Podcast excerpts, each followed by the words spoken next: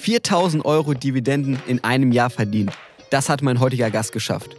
Er sagt aber auch, mit der Börse allein wird man nicht reich. Was ihr stattdessen tun solltet, darüber sprechen wir jetzt. Willkommen bei Money Mindset. Ich bin Leo Ginsburg.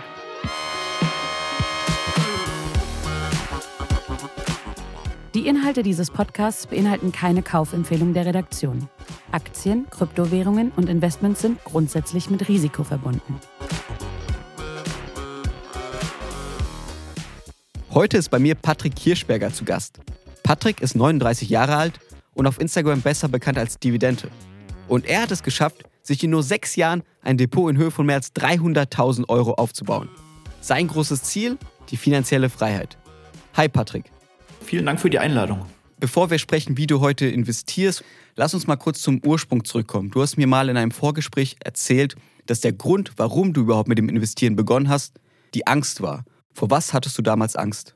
Also das Problem damals war einfach, dass ich immer nur 2.000, 3.000 Euro auf dem Sparbuch hatte.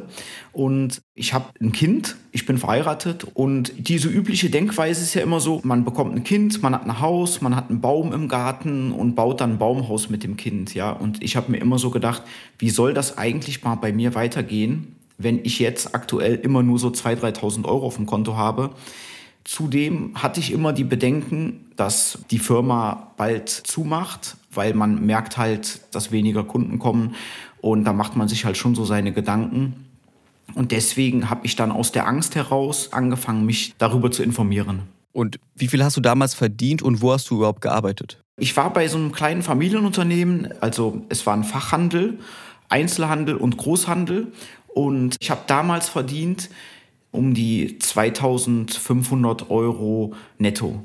Und da hast du gesehen, okay, 2,5 netto, das reicht irgendwie nicht aus, um eine Familie zu versorgen. Bist du Alleinverdiener bei euch? Genau, ich bin Alleinverdiener, weil mein Sohn, der ist Asperger-Autist. Und wir haben das dann damals so geregelt, dass wir gesagt haben, meine Frau, die bleibt komplett zu Hause und kümmert sich nur um das Kind, damit unser Sohn einfach eine bessere Zukunft später hat. Ja, und das hat auch sehr gut so funktioniert. Also wir sind da natürlich auch einen harten Weg gegangen, aber das war die richtige Entscheidung gewesen.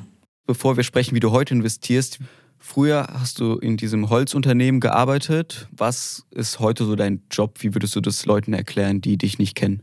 Mm, ich habe verschiedene Unternehmensbeteiligungen und ich verdiene natürlich auch einen Teil über Instagram. Aber wie viel verdient man da so als Instagrammer? Ich habe das letztens mal veröffentlicht. Das waren, glaube ich, also wenn man nur diesen einen Bereich da nimmt, waren das circa 9000 Euro innerhalb von drei Monaten.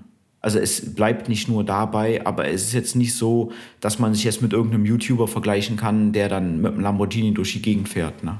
Aber trotzdem natürlich ein solides Gehalt, 3000 Euro pro Monat, allein mit Instagram. Wenn wir zurück zu deinen Aktien gehen, wie bist du damals vorgegangen prinzipiell? Was waren so deine ersten Schritte?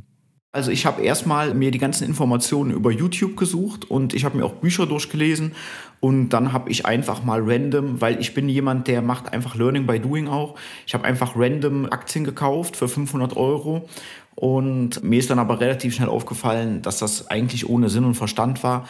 Und dann habe ich die wieder verkauft und habe dann erstmal mit ETFs angefangen. Also so das ganz übliche World ETF und Emerging Markets. Das heißt, du hast erstmal eher blind in Einzelaktien investiert dich aber dann entschieden, okay, ich bin eher der ETF-Typ. Was war der Grund? Warum bist du umgestiegen? Naja, ich hatte ja gar keine Ahnung von der Herangehensweise. Ich wusste nicht, was die fundamentale Analyse ist. Ich wusste nicht, was die technische Analyse ist. Und ich habe halt einfach was gekauft, wo ich gelesen habe, dass die Aktie eine gute Dividende bezahlt. Ne? Nur das ist natürlich kein Kriterium für den Kauf einer Aktie oder sollte es zumindest nicht sein. Und bist du auch ein ETF-Typ geblieben oder wie sieht dein Depot so aus? Nein, also ich bin relativ schnell wieder zu den Einzelaktien gekommen und habe die ETFs leider auch wieder wieder verkauft. Wäre schlauer gewesen, ich hätte die einfach behalten und hätte die laufen lassen. Aber ich finde diese Einzelaktien, mir macht das super viel Spaß und ich finde es einfach cooler, weil du bekommst Einladungen zu den Hauptversammlungen nach Hause und ich kann mich einfach teilweise mit, den, mit diesen Unternehmen besser identifizieren. Deswegen habe ich nur noch Einzelaktien. Du hast ja ein Depot in Höhe von mehr als 300.000 Euro aufgebaut und das in sechs Jahren. Das ist ja schon ziemlich schnell. Wie hast du das geschafft? Ich meine, hast du geerbt? Hast du im Lotto gewonnen? Was ist dein Geheimtrick? Der Geheimtrick ist, ich arbeite immer, wenn meine Augen geöffnet sind. Das hört sich blöd an, aber ich war schon immer sehr emsig und fleißig und ich habe immer überlegt, wie kannst du noch nebenbei Geld verdienen? War also immer nebenbei selbstständig und habe da ein sehr gutes Polster aufgebaut durch die Selbstständigkeit. Würdest du das auch empfehlen? Also wenn man jetzt irgendwie schnell zu Vermögen kommen will, dass man sich irgendwie Side-Hustles sucht, wo man irgendwie neben der Arbeit noch am Abend irgendwie arbeiten kann, Geld verdienen kann? Also ich kenne keinen Menschen, der durch Aktien reich geworden ist. Ich kenne nur Menschen, die mit äh, Side-Hustles reich geworden sind. Also Geld sparen ist natürlich auch wichtig, ganz klar. Aber wichtig ist einfach sein Geld zu erhöhen, indem ich mehr Geld verdiene, ja, indem ich mich weiterbilde, indem ich Side-Hustles mache, indem ich mich unverzichtbarer bei meinem Arbeitgeber mache, als wenn ich irgendwie versuche, jetzt heute mal auf den Kaffee von Starbucks zu verzichten. Und wenn wir jetzt auf dein heutiges Depot schauen, was sind so Aktien, die man in deinem Depot finden kann? Also, ich habe eine ganze Reihe deutscher Aktien, selbstverständlich. Deswegen ist der Mai am besten. Ich habe 1180 Euro Dividende bekommen von der Deutschen Pfandbriefbank. Dann habe ich, bekomme ich immer eine sehr hübsche Dividende von Daimler, von der Münchner Rück, SAP habe ich die Tage bekommen und ich habe natürlich auch einen ganzen Haufen US-amerikanischer Aktien wie ATT, die zahlen gut. Und klar, ich habe natürlich auch so ein paar Wachstumsaktien mit dabei, die wenig Dividende bezahlen, wie Apple oder Microsoft. Imperial Brands habe ich auch eine ganz große Position. Tabakaktien, auch wenn Tabak immer so ein bisschen uncool scheint. Und ja, das sind halt so Aktien, die dann einfach auch Spaß machen. Wie viele Aktien hast du in deinem Depot? Circa 30. Und bei der Aktienauswahl, du hast gerade früher hast du auf die Dividendenrendite geschaut, weißt aber, das ist sozusagen nicht das einzige wichtige Kriterium. Auf was achtest du heute? Was ist so das wichtigste Kriterium oder die wichtigsten Kriterien, auf die du achtest? Also ich schaue mir die Fundamentaldaten an und ich schaue mir auch die technische Analyse. Also ich gucke mir die Charttechnik von der Aktie an. Meistens funktioniert das Letztere besser aber ich mache immer so eine Mischung. Ne? Also wir machen das im Team mit mehreren, wir analysieren das zusammen und entscheiden dann zusammen, wo wir einsteigen und wo nicht. Und das funktioniert eigentlich ganz gut. Wenn du sagst, du hast noch die Side-Hustles gemacht, deinen Job gehabt, wie viele Stunden hast du eigentlich gearbeitet so in einer normalen durchschnittlichen Woche? Ich arbeite eigentlich wirklich immer. Ne? Das, hört sich, das hört sich blöd an, aber der Tag, der ist komplett durchstrukturiert. Und wenn ich mich abends ins Bett lege, bis ich einschlafe, überlege ich noch über irgendwelche anderen Sachen, die ich noch machen könnte. Also von daher, man kann das so in Stunden nicht rechnen, aber es ist halt eigentlich wirklich den ganzen Tag. Aber du hast jetzt keine Angst vor einem Burnout, wenn du so viel arbeitest? Also ich merke das relativ schnell. Das war beispielsweise letztes Jahr. Da haben wir ein neues Produkt gemacht und da habe ich gemerkt, okay, Jetzt ist so der Zeitpunkt gekommen, das habe ich auch zu meiner Frau gesagt, ich werde jetzt sofort Urlaub buchen und ich hoffe, ihr kommt mit, aber falls nicht, muss ich alleine fahren, weil ich muss jetzt sofort das Haus verlassen und dann musste ich eine Woche weg und konnte so ein bisschen durchatmen. Also das merke ich relativ schnell. Das war aber auch schon damals, als ich noch nicht selbstständig war. Und was war da los? Was war der Auslöser, dass du gesagt hast, ey, ich muss jetzt weg? Es war zu viel Arbeit. Also das war dann wirklich zu viel Arbeit. Da haben wir dann, also normalerweise gehe ich so um zwischen 23 und 24 Uhr ins Bett, aber da haben wir dann jeden Abend nochmal zusätzlich zwei, drei Stunden dran gehangen und ich bin dann halt erst um zwei, drei Uhr nachts ins Bett. Und dann kannst du auch nicht wirklich einschlafen, weil die Gedanken gehen dir dann die ganze Zeit durch den Kopf und man hat ja auch Sorgen und Ängste. Ne? Und das war dann schon eine sehr belastende Zeit. Du sagst, du investierst heute in Einzelaktien. Einzelaktien sind ja sehr risikoreich im Vergleich zu breit gestreuten ETFs. Da kann auch mal eine Aktie mal abstürzen, wenn irgendwie die Geschäftszahlen nicht mehr stimmen, wenn Betrug rauskommt. Ist dir das auch mal passiert, dass du sehr viel verloren hast? Ja, bei Wirecard beispielsweise. Da war ich auch betroffen. Wie viel hast du da verloren? 17.000 Euro. 17.000 Euro. Ja, also es war natürlich zuerst hart, aber ich habe das alles sehr transparent berichtet. Ich bin ja Finanzblogger auch und ich glaube, meine Abonnenten konnten da sehr viel durchlernen, weil ich habe halt auch alles belegt und ich habe auch gesagt, guckt euch das an. Meine Positionsgröße war viel zu hoch gewählt und also ich habe da noch was Positives draus gemacht, ja, zumindest für die anderen Leute. Und für dich selbst, was war so dein größtes Learning, was du aus der Wirecard-Katastrophe bei dir persönlich gelernt hast? Punkt eins: niemals auf andere hören. Ganz wichtig. Und Punkt zwei, auf die Positionsgrößen achten. Also das Depot auch regelmäßig rebalancen, wenn du irgendwie siehst, eine Aktie ist so stark gewachsen, dass sie jetzt irgendwie 20 Prozent im ganzen Portfolio einnimmt, dass man das wieder ein bisschen runterschraubt. Ja, das kommt ein bisschen drauf an. Also ich würde jetzt nicht unbedingt Gewinner verkaufen oder verkleinern. Das würde ich nicht machen. Es geht mir jetzt im Prinzip nur darum, dass ich nicht zu viel Geld in diese Aktie investiere. Ja, also ich kann da auch ein Beispiel sagen, weil es einfach extrem doof war. Ich hatte damals Cloudflare-Aktien und dann habe ich die Aktien wieder verkauft und habe das Geld noch zusätzlich in Wirecard investiert. Ja, das heißt, ich habe Cloudflare mit einem kleinen Gewinn verkauft und die haben dann, glaube ich, danach, nachdem ich die verkauft habe, irgendwie 2000 Prozent gemacht. Irgendwie sowas. Das heißt, du hast eine Aktie, die später mega gut lief, die verkauft, damit du mehr in Wirecard investieren kannst. Ja, ja, genau. Und das, das meinte ich mit Positionsgrößen, dass man da einfach drauf aufpassen muss, dass man den schlechten Aktien nicht noch Geld hinterherwirft, um seinen Einstandskurs zu drücken. Und dann denkt man sich, ja, das wird schon wieder und das wird schon wieder, aber manchmal wird es halt nicht wieder. Wenn jetzt jemand sagt, okay, krasses Depot, 4000 Dividenden im Jahr, wenn jemand sagt, okay, ich will das auch schaffen, ich will auch regelmäßig so viele Dividenden kriegen, was sind so deine Tipps und Tricks, wie man sich ein Dividendendepot aufbaut? Also mich hat auf der Invest ein 18-Jähriger angesprochen. Er hat mir gesagt, er hat eine Zusage für ein duales Studium bei der Deutschen Bank und er würde sich aber auch gerne noch nebenbei selbstständig machen, weil er findet das alles so cool mit der Selbstständigkeit und so weiter. Und da habe ich ihm gesagt, ja, also der Grundansatz, der ist schon richtig, aber du bist jetzt 18 oder 19. Ich würde dir raten, dich jetzt erstmal zu 100 Prozent auf dein duales Studium zu konzentrieren, weil das schwer genug ist. Und den Rest kannst du dann immer noch später machen.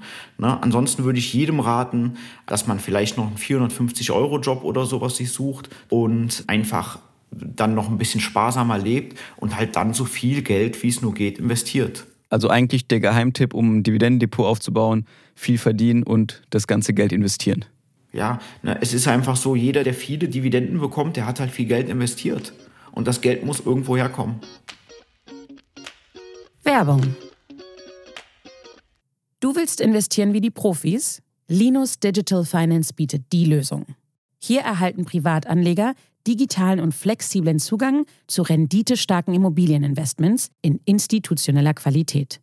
Und das schon ab 50.000 Euro. Dabei steht dir immer ein persönlicher Ansprechpartner zur Seite. Investiere jetzt auf der Linus-Plattform und sichere dir noch bis zum 31. Juli einen exklusiven Bonus in Höhe von 500 Euro. Mehr Infos gibt's unter linus-finance.com/money und in den Show Notes.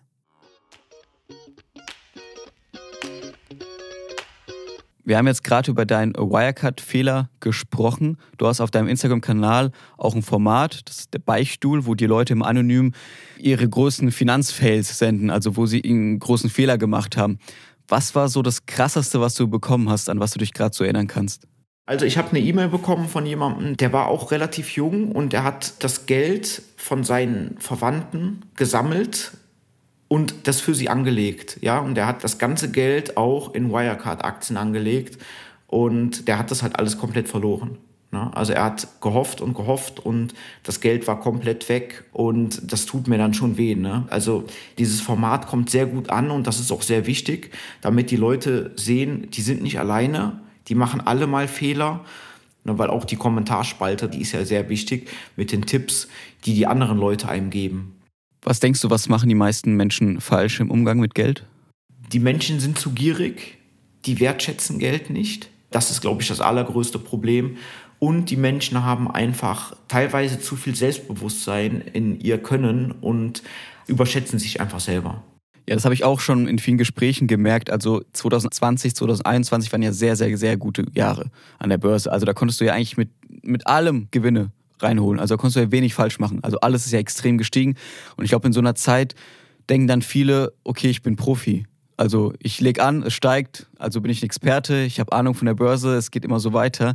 Aber auch so Zeiten wie jetzt, wo alles mal runtergeht, sieht man dann wirklich, wer ist halt Anfänger und wer ist halt Profi. Wer weiß, dass man langfristig schauen soll, dass man geduldig sein soll, dass man nicht gierig sein soll. Und ich glaube, da wird es jetzt für viele hart, die jetzt seit zwei Jahren vielleicht investieren, seit ein, zwei Jahren und sich nur an grüne Zahlen gewöhnt haben und jetzt auf einmal merken, ey, die Börse geht einfach nicht immer nach oben. Ich finde es absolut katastrophal, weil ich habe wirklich viele Abonnenten und ich poste immer bodenständigen Content, korrekten Content und ich sage immer, wie man es eigentlich machen soll. Ich sage auch ganz mal davon abgesehen immer, für die meisten Leute ist ein ETF am besten, ja. Aber wenn nicht, dann achtet bitte darauf, dass euer Depot vernünftig aufgestellt ist. Nicht nur Tech-Aktien. Bestes Beispiel ist jetzt wieder, ich wurde damals komplett fertig gemacht wegen meinen Shell-Aktien, als sie auf 10 Euro gefallen sind. Dann habe ich die Position nochmal verdoppelt. Dann habe ich Sixt-Aktien gekauft im Corona-Crash. Die Leute haben mich für verrückt erklärt, weil die haben ja die Dividende gestrichen, was ich gut fand. Ja. Warum fandest du das gut? Weil das Unternehmen die Dividende brauchte. Denen ging es während Corona nicht gut. Und es gibt dann keinen Grund, dass die mir, weiß ich nicht, 50 Euro auszahlen, dann steckten die das Geld lieber ins Unternehmen. Ja, also ich hätte wahrscheinlich die Aktien eher verkauft, wenn die noch wie wild die Dividende ausgeschüttet hätten. Weil mir geht es gar nicht so um das Geld, mir geht es halt um das Unternehmen. Ich bin Investor. Ich investiere in gute Unternehmen. Also möchte ich zumindest. Wir haben jetzt über das Thema Investment gesprochen. 4000 Euro Dividenden hast du letztes Jahr verdient mit deinen Aktien. Das reicht noch nicht ganz, um irgendwie finanziell frei zu sein. Aber ist es so dein persönliches Ziel, dass du irgendwann ein passives Einkommen aufbauen willst mit Dividenden und finanziell frei bist und tun lassen kannst, was du willst und auch mal vielleicht länger Urlaub machen kannst? Definitiv. Also ich würde definitiv gerne nur noch von den Dividenden leben. Und ich meine, dafür brauche ich jetzt natürlich noch eine ganze Menge Kapital.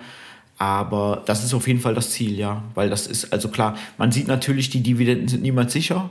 Während Corona haben einige die Dividenden gestrichen oder gekürzt, aber trotzdem ist das das übergeordnete Ziel, definitiv. Wie viel brauchst du dann noch, um von Dividenden leben zu können? Also ich muss noch mal ganz genau gucken, wie viel Dividende ich in diesem Jahr bekomme. Ich habe mal einen Beitrag dazu gemacht, eine Million Euro würden mir nicht reichen. Das heißt, ich muss da noch ordentlich Gas geben. Also ich würde mal sagen, mindestens braucht man zwei Millionen Euro.